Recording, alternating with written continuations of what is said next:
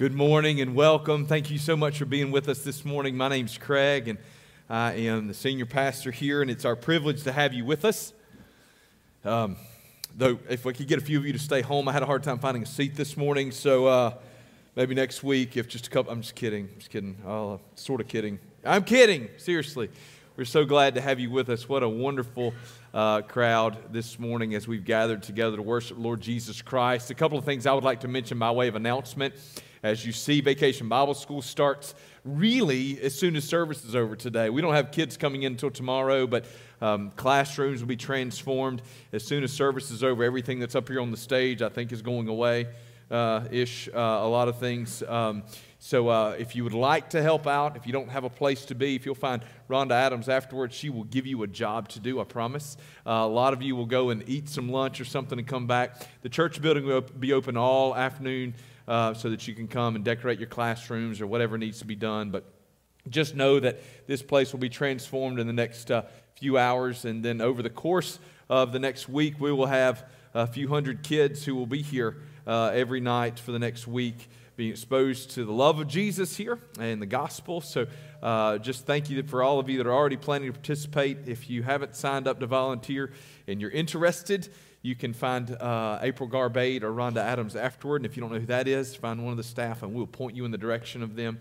But we'll get you signed up. If, do me this favor, all right, listen, if you are one of our people, right, that means if you're here or if you're listening online and your kid is coming tomorrow and you haven't registered online, shame on you. Shame. Please, please do us the favor of registering online so that all that paperwork can get printed and it will be a little bit easier tomorrow evening. So, um, but if you are a guest, we're so glad to have you with us. Uh, there are other things that are listed in our bulletin that you can see. There are some t shirts for kids for VBS that are for sale back there if you want to get your kids a shirt. There's also staff t shirts if you haven't picked those up yet. They're all labeled back there with your names on it. All the other things are in the bulletin, so please pay attention to those things. But VBS is the big thing that's dominating. Uh, we also have one of our folks that's away this, uh, this week helping do a VBS in Latvia. So um, y'all pray for Jason McCaskill he's away. And then we have four other folks who are leaving at the end of this week who are headed to Scotland, to do some ministry there. Uh, so uh, y'all pray for those teams as they are away. All right. It's a lot, I know. We're in the book of Acts, chapter 7. I should have told you that before I started talking, shouldn't I? Acts chapter 7. We're going to begin reading in Acts chapter 7, verse 44. So I'm going to ask you if you would. I'm going to give you a minute to turn. I'm going to be patient. But in a minute, I'm going to ask you to stand. So if you would, go ahead and stand with me in honor of God's word. We're going to read Acts chapter 7, verse 44 through 53. Now, listen, we're going to kind of cover the whole idea of what happens in Acts all of Acts 7, but we're going to do so just reading a few of the verses. Acts 7 is Stephen's speech um, after he's been arrested. They basically give him an opportunity here. And Stephen, rather than recanting everything, Stephen uses this as an opportunity to proclaim the gospel, knowing full well that in doing so, he's putting his life on the line. And so we pick up sort of at the end of Stephen's speech, beginning in verse 44. The Bible says this our fathers had the tent of witness in the wilderness, just as he who spoke to Moses directed him to make it, according to the pattern that he had seen. Our fathers, in turn, brought it in with Joshua when they dispossessed the nations that God drove out before our fathers. So it was until the days of David, who found favor in the sight of God and asked to find a dwelling place for the God of Jacob. But it was Solomon who built a house for him. Yet the Most High does not dwell in houses made by hands. As the prophet says, Heaven is my throne, and the earth is my footstool. What kind of house will you build for me, says the Lord? Or what is the place of my rest? Did not my hand make all these things? Then watch Stephen right here. You stiff necked people uncircumcised in heart and ears, you always resist the Holy Spirit as your fathers did. So do you. Which of the prophets did your fathers not persecute? And they killed those who, who announced beforehand the coming of the righteous one, whom you have now betrayed and murdered. You who received the law as delivered by angels did not keep it. Let's pray together. Father, I pray that you would convict us this morning through the proclamation of your word that you would challenge us and change us, move among us, send your spirit to work within us. We pray these things in the powerful name of Jesus Christ, our Savior. Amen. Please be seated. Why do you resist the Spirit? You know, a lot of times we got to be careful that we don't miss something. I got in late last night, really late, but on the way home, we were listening to the Braves game, and we were very frustrated as they entered the ninth inning tied up. We felt a little bit better as they exited the ninth inning tied up. We felt really good when they went into the 10th inning and they scored a run. And then I checked the update on my phone before I got ready for bed and was devastated again to see that the Rockies had tied it up. I put my phone down in utter disgust and got ready for bed. At this time, it was horribly late. If you missed the game, you have every reason to uh, not be mad at yourself. Um, but about five or ten minutes later, I checked my phone again, and the score informed me that my Bravos had gone up six to two in the 11th inning, and I was so excited. I assumed they won. I did not check it again this morning. I'm not going to lie. So if they didn't, please don't tell me. I'm just going to live in my lie. But you know, I missed everything. I missed everything in the middle. I don't actually know what happened that brought about this sudden eruption in scoring. I missed the whole thing. But you know, I didn't miss it because it was not present for me to see. I didn't miss it because I was unaware. I missed it because I laid my phone down. I missed it because I turned it off. I missed it because, just to be totally honest, I was exhausted and tired of looking at anything and wanted to go to bed at night.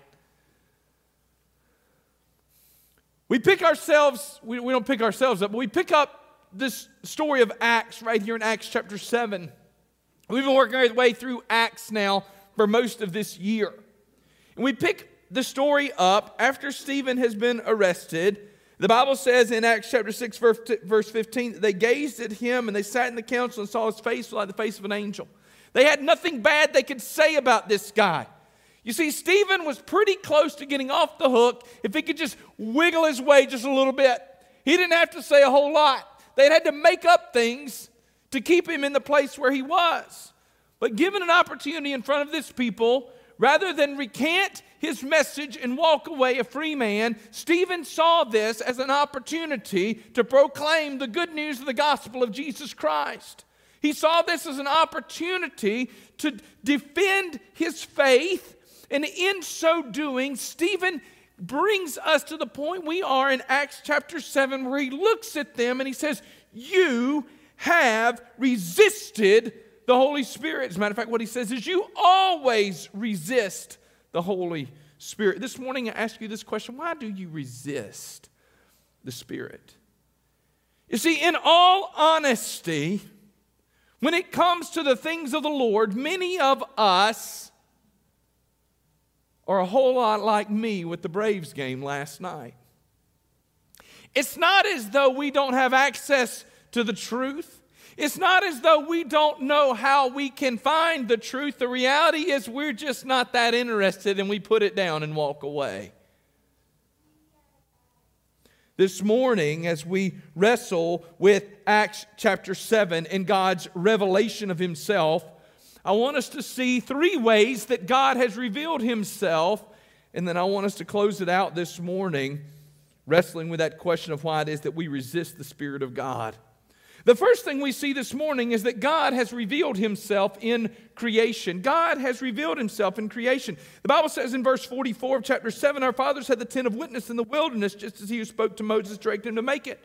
But, folks, if you'll remember, it was not just in the wilderness that God had revealed himself to Moses through this tent, that God had revealed himself in the burning bush. There in creation, God had revealed himself to Moses. Folks, I want you to know that God has revealed himself to you and to I in creation. If you have your Bible, you could turn over to Romans chapter 1. I'm going to read a long passage from Romans chapter 1, verses 18 through 23. The Bible says this, and look, if you don't know, Romans is the very next book in the Bible. So it's Matthew, Mark, Luke, John, Acts, and then Romans, okay? Romans chapter 1, beginning in verse 18 says, For the wrath of God is revealed from heaven against all ungodliness and unrighteousness of men who by their unrighteousness suppress the truth. For what can be known about God is plain to them because God has shown it to them. For his invisible attributes, namely his eternal power and divine nature, have been clearly perceived ever since the creation of the world in the things that have been made, so they are without excuse. For although they knew God, they did not honor him as God or give thanks to him, but they became futile in their thinking, and their foolish hearts were darkened. Claiming to be wise, they became fools and exchanged the glory of the immortal God for images resembling mortal man and birds and animals and creeping things. Folks, do you see what this passage tells us this morning? This passage tells us that the only way to miss God's revelation in the world around you is to suppress the truth. The only way to miss God's revelation in the world around you is to suppress the truth. Even in our scientific explanations of the world, they have to begin at the pre scientific level. When we look at creation, we have to at some point wrestle with the question of how did anything that exists come to be? When all is said and done, we have to decide where we are going to begin. God anticipated our naturalistic explanations all the way back in Romans chapter 1. Think of it this way everything you've ever known to exist came about because someone or something created it. To believe that all we know to exist today came about without a creator is an argument from silence. What is an argument from silence? I should probably explain what that is, shouldn't I? An argument from silence is when you don't actually have an evidence that something exists, and so you, you claim that the lack of evidence is proof that the thing itself actually exists. So when we say that something could arise from nothing, it's an argument from silence because we never actually beheld in the history of all the world anything that would arise from absolutely nothing. That make sense? Shake your head. Yes, that's good. Y'all should know I'm on jet lag and very little sleep. If I make sense, it is because God is good and gracious and kind to all of us this morning. If I say something that seems a little bit out there, y'all just kind of give me that look. That will remind me that I've gone off the rails and I'll try to bring it back, okay? That was supposed to be funny. you see, when we make an argument that something would arise from nothing, it's an argument that goes against everything that we've ever observed. In other words, it is an effort to suppress the truth. We have to suppress the truth to miss God's revelation in the world around us. We have to cover our eyes and our ears and refuse to believe. This past week, Angela and I have been in Alaska. We had a wonderful time. But I'm going to tell you when you behold the beauty and the grandeur of God's creation in the natural world, we have to suppress the truth to convince ourselves that such beauty could exist without a beautiful Creator God. We have to cover our eyes. We have to cover our ears. We have to run around like a child refusing to believe. And I, I, I don't want to hear it. We run all the way down to the end of Romans 1 and we see what this suppression of truth is. I'm going to actually turn over there with you. In Romans chapter 1, beginning in verse 26, the Bible says, For this reason God gave them up to dishonorable passions. For their women exchanged natural relations for those that are contrary to nature, and the men likewise gave up natural relations with women and were con- consumed with passion for one another, men committing shameless acts with men and receiving in themselves the due penalty for their error. And since they did not see fit to acknowledge God, God gave them up to a debased mind to do what ought not to be done. They were filled with all manner of unrighteousness, evil, covetousness, malice. They're full of envy, murder, strife, deceit, maliciousness. They're gossips, slanderers, haters of God, insolent, haughty, boastful, inventors of evil, disobedient to parents. Isn't that tough that that one's wrapped up in there with these lists of huge sins? foolish, faithless, heartless, ruthless, though they know God's righteous decree. You see that? Though they know God's righteous decree that those who practice such things deserve to die, they not only do them, but give approval to those who practice them. In other words, when we suppress the truth, we reach a level in our lives where we're willing to call sin righteousness and righteousness sin. When we suppress the truth, when we run all the way to this point, we see that the results of this suppression reaches the place that in an effort to subvert God, to subvert God and to deny his existence, people attempt to turn nature on its head, even exchanging natural sexual relations for unnatural ones. And why? Because in so doing, the effort is made to deny the very existence of the God who created and instilled this natural world and this natural law. How do we get to that place? Folks, we have to make conscious decisions and conscious efforts to deny God's existence in this world when we see the created world and we refuse to acknowledge the God who has created these things. God has revealed himself in creation. And the only reason that we do not give him glory, honor, and praise for having done so is because we are sinful humans clinging to our own sinful desires rather than submitting ourselves to the God who has created all things. The only way to miss God's revelation in the world around you is to suppress the truth. And, folks, suppression of the truth is an act of the will that requires volitional effort. God's revealed himself in creation. Why do you resist the Spirit? Creation screams the glory and the grandeur of God. Why do you resist? Second, this morning, not only has God revealed himself in creation, but God's revealed himself in his word. The Bible is God's written revelation of himself to mankind, to the entire world. The God, or excuse me, the Bible is God's letter to us screaming, I am here and I desire to be in a relationship with you. Just this morning, I came across a tweet from Tony Evans that really sums up our rejection of God's word well. Why don't people trust God's word? Tony Evans says it this way People reject the Bible not because it contradicts itself, they reject the Bible because it contradicts them. People don't reject the Bible because it contradicts itself. People reject the Bible because it contradicts them. Yeah, we'll try to couch it in other terms a lot of times.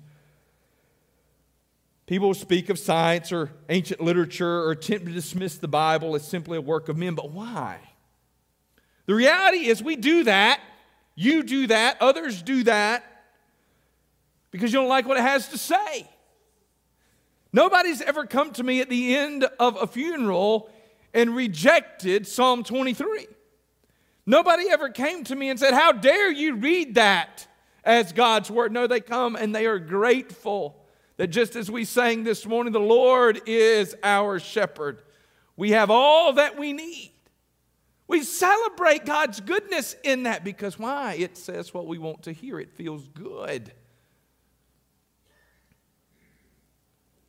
People love the parts of the Bible that say what they like, that say what they agree with, or what makes them comfortable.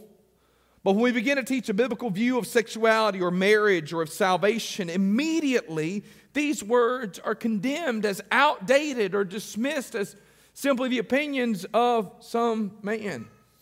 But why? Because we don't like what they have to say.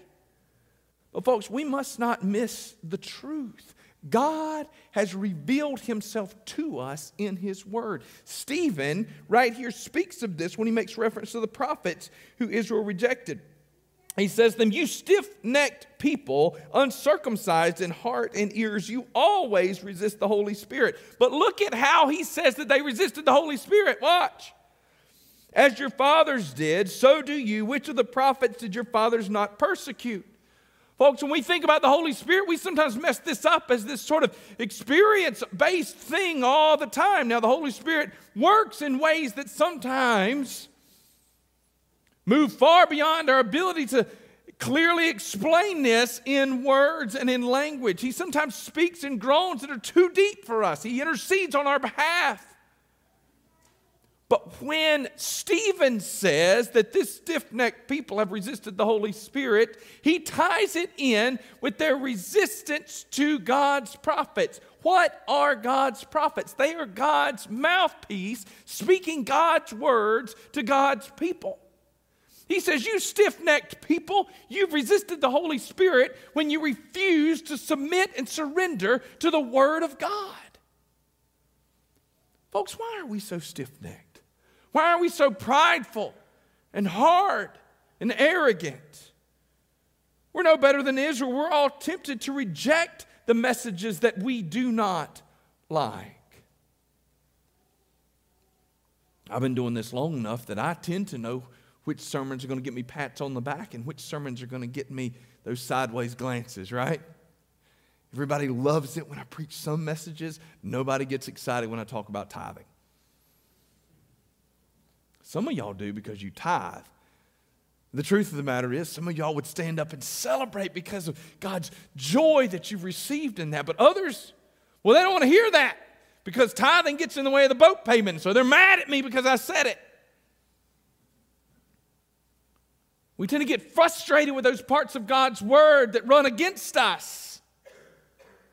Why? Because we're stiff necked people that don't want to be told what to do. I mean, this is America. We're free. You don't tell us what to do, we make our own rules. Except when it comes to God's word, we're not allowed to, we're not entitled to.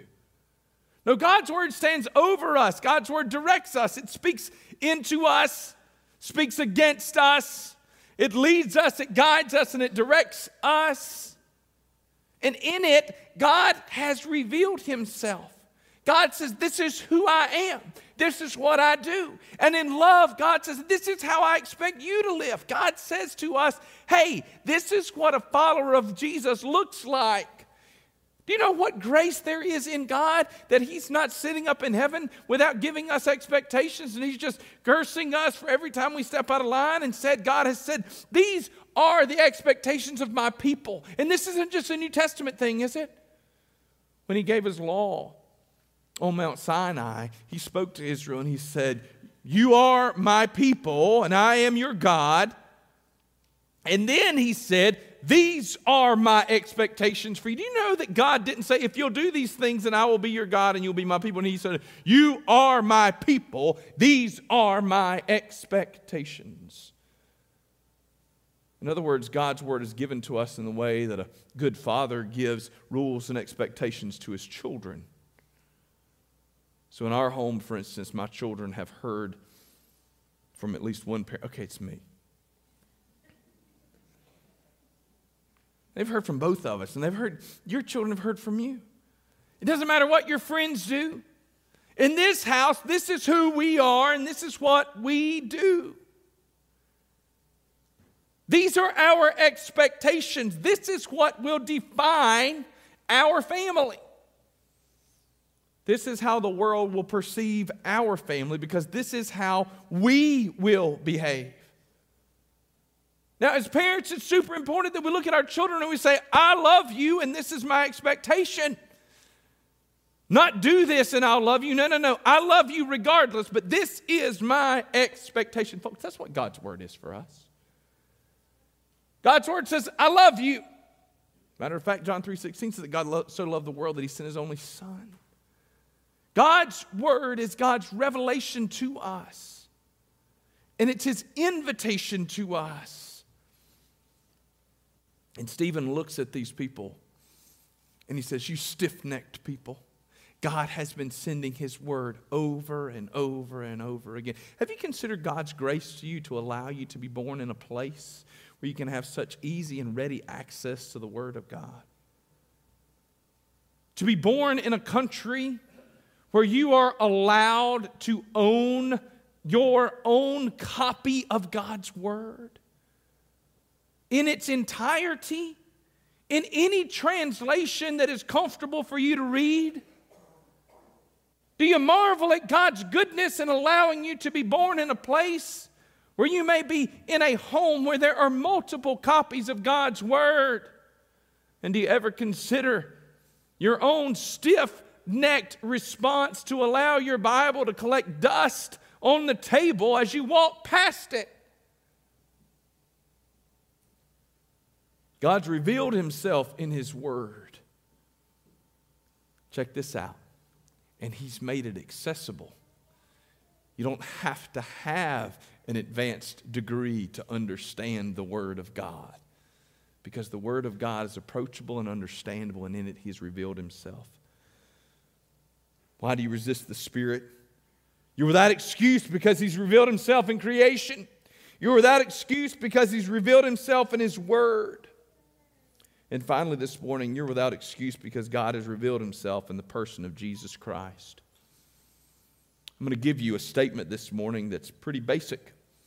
Any one of you could have preached. God showed his love for you on the cross. God showed his love for you on the cross. It's really important that we live there for a few minutes today. Because as basic as this is, as basic as many of you that grew up in the South and went to vacation Bible school, as basic as this understanding of God's Word and God's love is, that you would have had it really just pounded into your head over and over and over again as a child that God loves you and showed His love for you on the cross of Jesus Christ.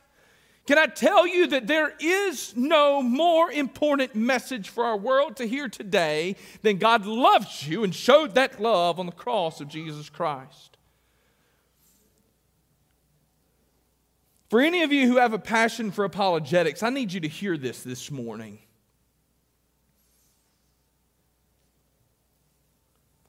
Many of you that have been trained in apologetics have been trained to defend the Word of God. You've been trained to defend the revelation of God. You've been trained to defend God's existence through creation. Can I tell you that in the world that we live in right now, in 2022, the greatest apologetic apologetics, by the way, is, is just, it comes from a Greek word apologia that means defense. Apologetics means a defense of the Christian faith.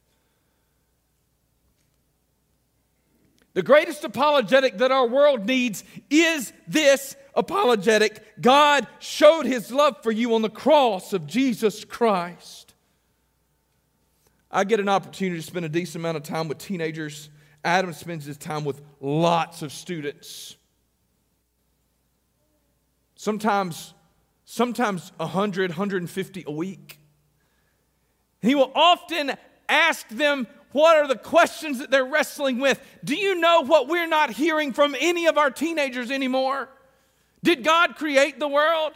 Explain to us physics, can you help me to understand string theory? Can somebody speak to me about the second law of thermodynamics? Nobody cares. Do you know what these kids are asking over and over and over again? Why do I feel so sad all the time?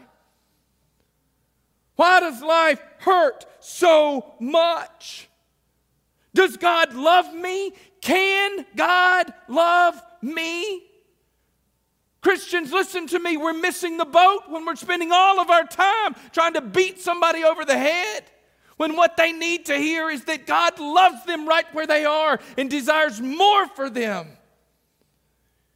He desires to lift them up from the miry clay and to set their feet on the rock that is Jesus Christ. We live in a world that needs to be told over and over and over again that God loves you right where you are. You see, the existential, question, the existential questions are shifting. Our young people are not nearly as concerned with where they came from as why in the world they are here. Can I tell you that we've been playing from behind?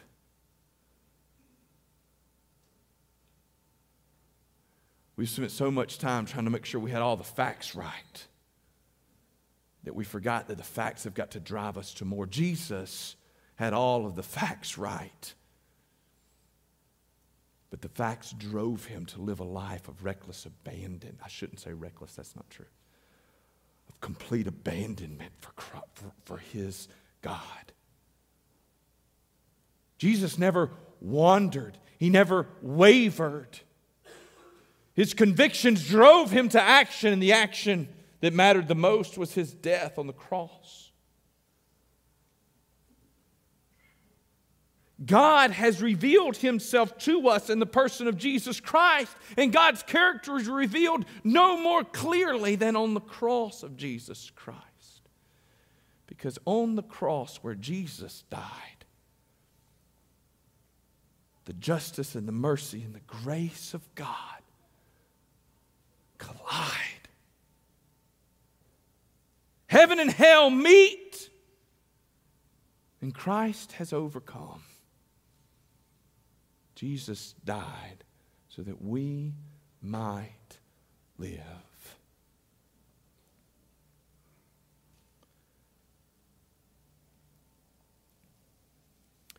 The world wants to know if they are loved.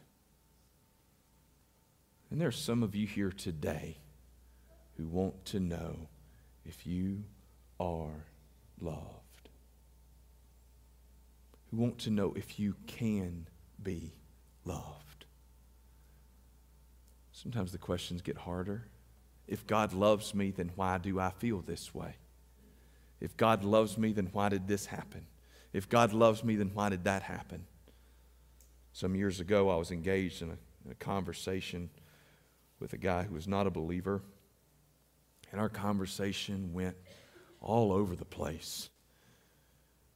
Big questions of astronomy, and I struggled to keep up with, and questions of the nature of creation. And finally, I just had done all I could to answer his questions. And I looked at him and I said, I said, buddy, I, I feel like there's something else here. I, I really get the feeling that your resistance to the message that I'm offering doesn't have a whole lot to do with this because your, your arguments are relatively weak.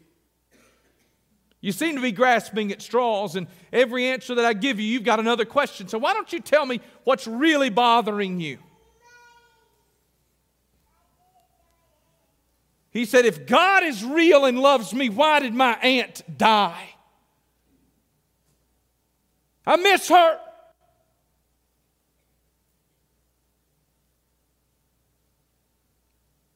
Stephen said, You stiff necked people, you always resist the Holy Spirit. Why do you resist today? Perhaps today is the day when you would be willing to be actually honest about your resistance. We spend a lot of time trying to convince people that God exists. We spend a lot of time trying to convince people that God's word is true, but let's be honest this morning, few of you gathered in this place actually doubt God's existence. You look at the world around you, you know that God is real. See, it's not a lack of evidence that keeps you from giving your life to Christ. It's not a lack of evidence that keeps you from living your life for Jesus. What's the real issue? Where's the real hurt for you? What's the hang up? What are you mad about?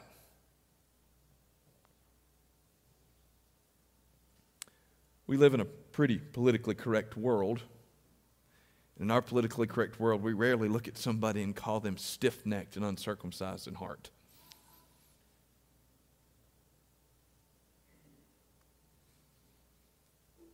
But can I say some hard things to you this morning? Just like those that Paul wrote to in Romans, you're without excuse. God's creation screams of his glory. God's word tells of his existence, and the cross of Jesus Christ teaches you God's love.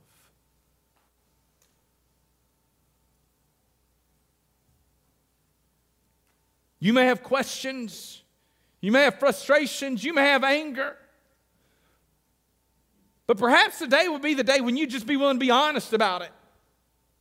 You'd stop hiding behind your questions, stop hiding behind your excuses, and today would be the day that you say to the Lord Jesus, God, I don't want to believe in you because of this in my life.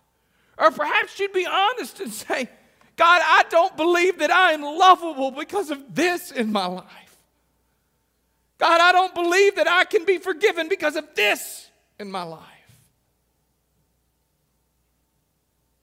Perhaps you'd be honest. Perhaps you'd be willing this morning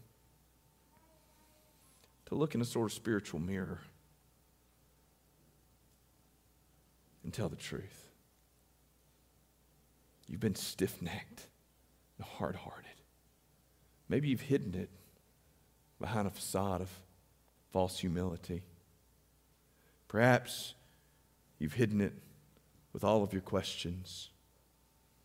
Some of you have questions, but you're not actually seeking answers, you're just looking for excuses.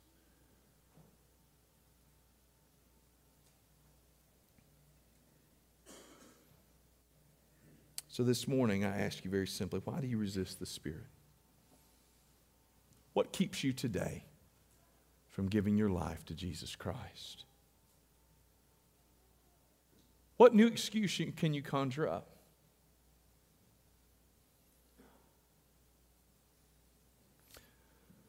John Calvin, famous theologian, said that our hearts are idol factories. And that's true, isn't it? Boy, left to our own devices, we can just come up with all sorts of things that we want to worship and give our attention to. But I can tell you that my heart's also an excuse factory. I can come up with more excuses to not do something that I don't want to do. I mean, I'm really good at making excuses about things I do want as well. You know, y'all really good at creating an excuse to buy something you really want. I've been there. You have. But man, when I don't want to do something, I can come up with all kinds of excuses.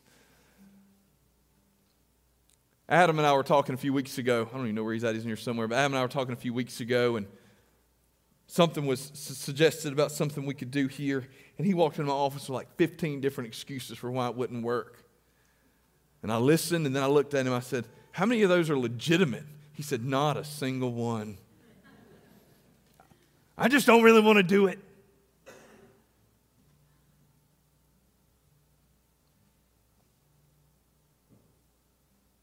Can we cut through all the mess in your life and be honest about the fact that some of you are hiding behind excuses that are completely illegitimate?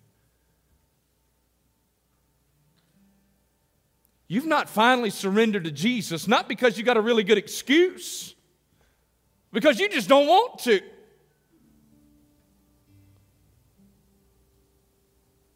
Will you stop hiding today? Will you stop running? Will you stop being stiff necked and surrender to Jesus Christ? What's in it for you? Everlasting life. John 3:16 says that God loved the world so much that he gave his only son that whoever believes in him would not perish but have everlasting life.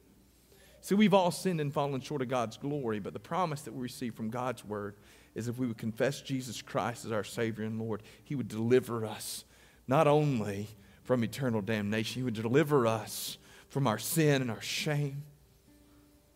He rescues us.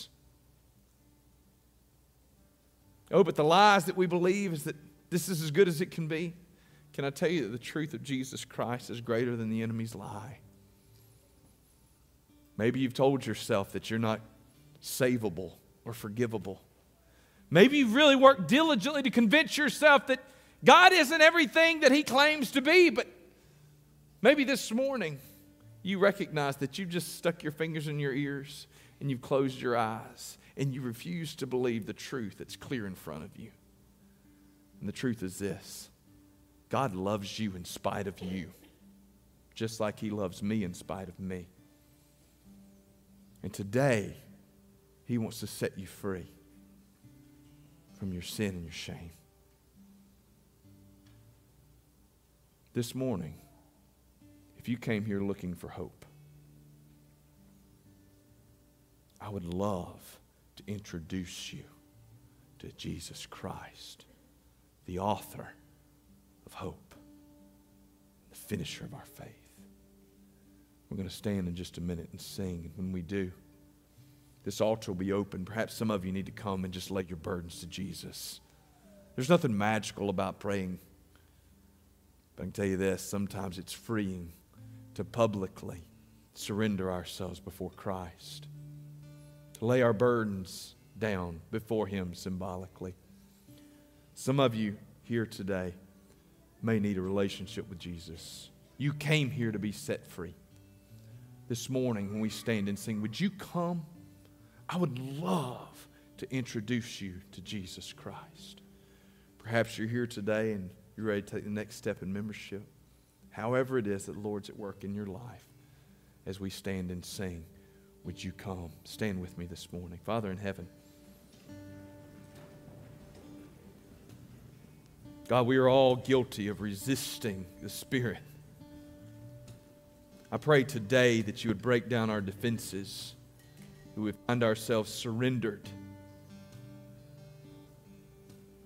and set free. Lord God, forgive us for being stiff necked. And break through our defenses. We pray these things in the name of Jesus Christ. Amen. Stand with us and sing, I stand amazed.